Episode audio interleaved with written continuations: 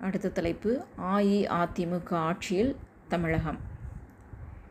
தலைப்பு எம்ஜி ராமச்சந்திரன். ஆயிரத்தி தொள்ளாயிரத்தி அறுபத்தி இரண்டில் மேலவை உறுப்பினர் ஆயிரத்தி தொள்ளாயிரத்தி அறுபத்தி ஏழில் பரங்கிமலை தொகுதியில் வெற்றி பெற்று சட்டமன்ற உறுப்பினரானார். ஆயிரத்தி தொள்ளாயிரத்தி எழுபத்தி இரண்டு அக்டோபர் பதிமூன்றில் திமுகவிலிருந்து வெளியேற்றம். ஆயிரத்தி தொள்ளாயிரத்தி எழுபத்தி ஏழு முதல் ஆயிரத்தி தொள்ளாயிரத்தி எண்பத்தி ஏழு வரை தமிழக முதல்வராக ஆட்சி புரிந்தார். புரட்சித் தலைவர் என்றும் மக்கள் தலைவர் என்றும் போற்றப்படும் எம்ஜிஆர் மருதூர் கோபாலமேனன் ராமச்சந்திரன். ஆயிரத்தி தொள்ளாயிரத்தி எழுபத்தி இரண்டாம் ஆண்டு அக்டோபர் பதினெட்டாம் நாள் அண்ணா திராவிட முன்னேற்றக் கழகம் என்ற கட்சியை தோற்றுவித்தார். பின்னர் அக்கட்சியின் பெயரை அனைத்திந்திய அண்ணா திராவிட முன்னேற்றக் கழகம் என மாற்றம் செய்தார். ஆயிரத்தி தொள்ளாயிரத்தி எழுபத்தி மூன்றில் இக்கட்சி முதன் முதலாக திண்டுக்கல் பாராளுமன்ற தொகுதி இடைத்தேர்தலில் போட்டியிட்டு வெற்றி பெற்றது. ஆயிரத்தி தொள்ளாயிரத்தி எழுபத்தி நான்கில் நடைபெற்ற பாண்டிச்சேரி சட்டமன்ற தேர்தலில் வெற்றி பெற்று கூட்டணி ஆட்சி அமைத்தது. ஆயிரத்தி தொள்ளாயிரத்தி எழுபத்தி ஏழில் நடைபெற்ற தமிழக சட்டமன்ற தேர்தலில் அதிமுக நூற்றி முப்பத்தி ஓரு இடங்களை கைப்பற்றி ஆட்சிக்கு வந்தது. ஆயிரத்தி தொள்ளாயிரத்தி எழுபத்தி ஏழு ஜூன் முப்பதில் எம்ஜிஆர் தமிழக முதல்வராக பதவியேற்றார். அது முதல் ஆயிரத்தி தொள்ளாயிரத்தி எண்பத்தி ஏழு வ தமிழக முதல்வராக ஆட்சி புரிந்தார். ஆயிரத்தி தொள்ளாயிரத்தி எழுபத்தி எட்டில் தமிழகத்தில் பத்து ப்ளஸ் இரண்டு ப்ளஸ் மூன்று எனும் கல்வி முறை அமலுக்கு வந்தது. சென்னையில் அண்ணா பல்கலைக்கழகம் துவக்கப்பட்டது. ஆயிரத்தி தொள்ளாயிரத்தி எண்பதில் பரம்பரையாக இருந்த கிராம ஊதிய முறை ஒழிக்கப்பட்டது. கர்ணம் கிராம முன்சி போன்ற பதவிகளும் ஒழிக்கப்பட்டு அதற்கு பதிலாக கிராம நிர்வாக அதிகாரிகள் நியமிக்கப்பட்டனர். ஆயிரத்தி தொள்ளாயிரத்தி எண்பதில் நடைபெற்ற ஏழாவது சட்டமன்ற தேர்தலில் வெற்றி பெற்று மீண்டும் முதல்வரானார் எம்ஜிஆர் ஆயிரத்தி தொள்ளாயிரத்தி எண்பத்தி ஒன்றில் மதுரையில் ஐந்தாவது உலகத்தமிழ் மாநாடு நடைபெற்றது. ஆயிரத்தி தொள்ளாயிரத்தி எண்பத்தி ஒன்றில் செப்டம்பர் பதினைந்தில் தஞ்சை தமிழ் பல்கலைக்கழகம் உருவாக்கப்பட்டது. ஆயிரத்தி தொள்ளாயிரத்தி எண்பத்தி இரண்டில் கோவையில் பாரதியார் பல்கலைக்கழகமும் கொடைக்கானலில் அன்னை தெரசா மகளிர் பல்கலைக்கழகமும் தொடங்கப்பட்டது. ஆயிரத்தி தொள்ளாயிரத்தி எண்பத்தி இரண்டில் எம்ஜிஆர் இலவச சத்துணவு திட்டத்தை துவக்கினார். ஆயிரத்தி தொள்ளாயிரத்தி எண்பத்தி மூன்று கிருஷ்ணா நதியிலிருந்து குடிநீர் கொண்டு வருவதற்காக ஆந்திர அரசுடன் ஒப்பந்தம் செய்து கொண்டார் எம்ஜிஆர்.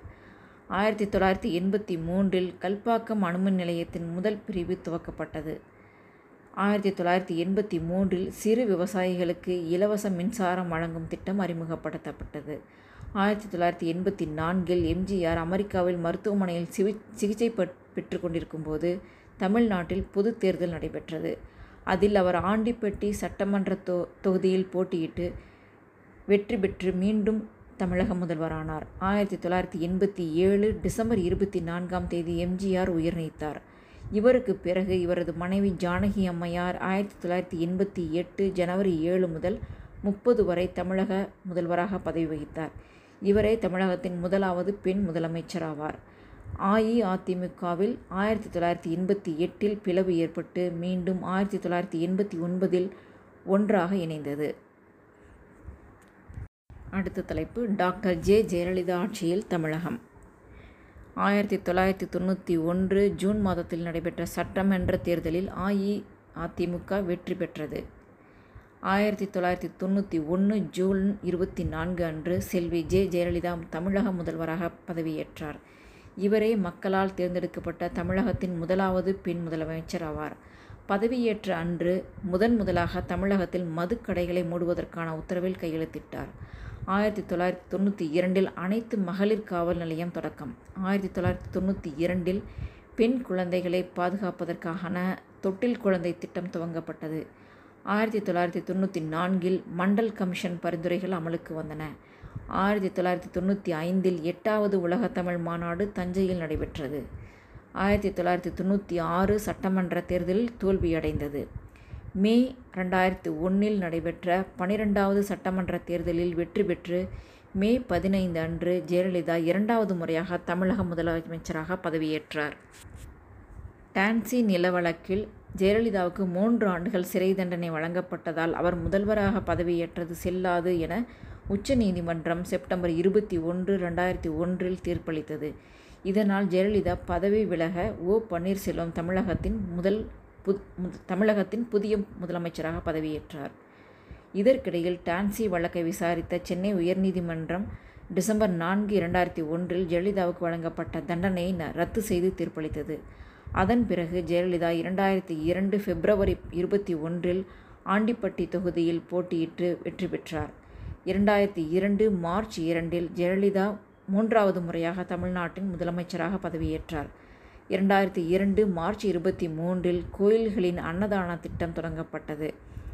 ரெண்டாயிரத்தி இரண்டில் அனைவருக்கும் கல்வி திட்டம் தொடங்கப்பட்டது. ஆசிரியர் பயிற்சி சேர்க்கையில் ஒற்றை சாளர முறை அறிமுகப்படுத்தப்பட்டது. தமிழ்நாடு திறந்தநிலை பல்கலைக்கழகம் தொடங்கப்பட்டது. தமிழகத்தின் லாட்டரி சீட்டுகள் தடை செய்யப்பட்டன. பள்ளி மற்றும் கல்லூரி புகளுக்கு அருகில் புகையிலைப் பொருட்களின் விற்பனை தடை செய்யப்பட்டது. இரண்டாயிரத்தி நான்கு அக்டோபர் பதினெட்டில் கூடுதல் டிஜிபி விஜயகுமார் தலைமையிலான அதிரடிப்படையினர் பட்டுப்பூச்சி கூடு ஆபரேஷன் திட்டத்தின்படி சங்கந்தன கடத்தல் வீரப்பனை சுட்டு கொன்றனர். ரெண்டாயிரத்தி ஆறு சட்டமன்ற தேர்தலில் அஇஅதிமுக தோல்வியடைந்தது. ரெண்டாயிரத்தி பதினொன்றில் நடைபெற்ற பதினான்காவது சட்டமன்ற தேர்தலில் அஇஅதிமுக பெரும் வெற்றி பெற்றது. ஸ்ரீரங்கம் தொகுதியில் போட்டியிட்டு வெற்றி பெற்ற ஜெயலலிதா இரண்டாயிரத்தி பதினொன்று மே பதினைந்து அன்று நான்காவது முறையாக தமிழக முதலமைச்சராக பதவியேற்றுள்ளார். முதல்வராக பதவியேற்றதும் ஆறு இலவச திட்டங்களுக்கு கையொப்பமிட்டார். இலவச அரிசி வழங்கும் திட்டம் தாலிக்கு தங்கம் வழங்கும் திட்டம் இலவச மிக்சி கிரைண்டர் மின்விசிறி வழங்கும் திட்டம் இலவச கால்நடைகள் வழங்கும் திட்டம் மாணவர்களுக்கு இலவச மடிக்கணன் கணினி வழங்கும் திட்டம் முதியோர்களின் மாதாந்திர ஓய்வூதியத்தை ஆயிரம் ரூபாயாக உயர்த்தி வழங்கும் திட்டம் போன்ற பல்வேறு திட்டங்கள் தற்போது செயல்படுத்தப்பட்டு வருகின்றன. அடுத்து ஒரு டேபிளர் காலம். தமிழக அரசியல் கட்சிகள். கட்சி பெயர் உருவாக்கப்பட்ட ஆண்டு தோற்றுவித்தவர்கள். ஒன்று நீதி கட்சி. உருவாக்கப்பட்ட ஆண்டு ஆயிரத்தி தொள்ளாயிரத்தி பதினாறு. தோற்றுவித்தவர்கள் டி. எம். நாயர் தியாகராஜ ரெட் செட்டியார். அடுத்து திராவிடர் கழகம் ஆயிரத்தி தொள்ளாயிரத்தி நாற்பத்தி நான்கு. தோற்றுவித்தவர் தந்தை பெரியார்.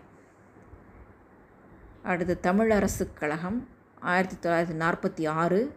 மாப்போ சிவஞானம். அடுத்து திராவிட முன்னேற்ற கழகம் ஆயிரத்தி தொள்ளாயிரத்தி நாற்பத்தி ஒன்பது சிஎன் அண்ணாதுரை. அடுத்து தமிழ்நாடு உழைப்பாளர் கட்சி ஆயிரத்தி தொள்ளாயிரத்தி ஐம்பத்தி ஒன்று எஸ். எஸ். ராமசாமி படையாட்சி. அடுத்து காமன்வீல் கட்சி ஆயிரத்தி தொள்ளாயிரத்தி ஐம்பத்தி ஒன்று எம். ஏ. மாணிக்கவேலு நாயக்கர். அடுத்து சுதந்திர கட்சி ஆயிரத்தி தொள்ளாயிரத்தி அன் ஐம்பத்தி ஒன்பது தோற்றுவித்தவர் ராஜாஜி மற்றும் என்ஜி ரங்கா. அடுத்து தமிழ் தேசிய கட்சி ஆயிரத்தி தொள்ளாயிரத்தி அறுபத்தி ஒன்று இவே கே. சம்பத். அடுத்து அனைத்து இந்திய அண்ணா திராவிட முன்னேற்றக் கழகம் ஆயிரத்தி தொள்ளாயிரத்தி எழுபத்தி இரண்டு எம்ஜி ராமச்சந்திரன். அடுத்து விடுதலை சிறுத்தைகள் ஆயிரத்தி தொள்ளாயிரத்தி எழுபத்தி இரண்டு தோற்றுவித்தவர் டேஷ். அடுத்து பாட்டாளி மக்கள் கட்சி ஆயிரத்தி தொள்ளாயிரத்தி தொண்ணூறு டாக்டர் ராமதாஸ். அடுத்து மறுமலர்ச்சி திராவிட முன்னேற்ற கழகம் ஆயிரத்தி தொள்ளாயிரத்தி தொண்ணூற்றி நான்கு வை. கோபால்சாமி வைகோ.